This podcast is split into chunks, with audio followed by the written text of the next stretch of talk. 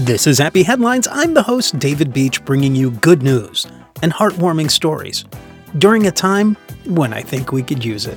Here's today's story. In August of 2020, there was a Midwest derecho, a severe weather event which took place from August 10th through the 11th across the Midwestern United States and portions of southwestern Ontario.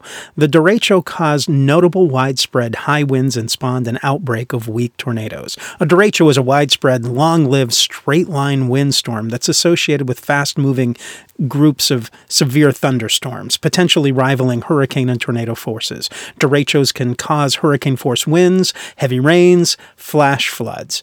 Tommy Romberg found a way to help the storm's victims. And it was definitely a home run. We didn't have like any damage to our home, Tommy said, but driving around town, there were people with half of their house destroyed, and I just wanted to raise money so we could help them. He wanted to give his friend a special birthday gift after the storm upended his birthday too. Why not a homemade baseball bat? His friend loved the game, so Tommy gave his handmade bat a neat name the Great Derecho. Suddenly, other people were asking for bats, and he thought, what if he repurposed tree branches that had been taken down in the storm and turned them into bats for sale? And the money raised could go towards helping storm victims rebuild. Carving bats in his free time, Tommy made 1,500 bats and donated over $2,500. I feel like it's really helping people, he says.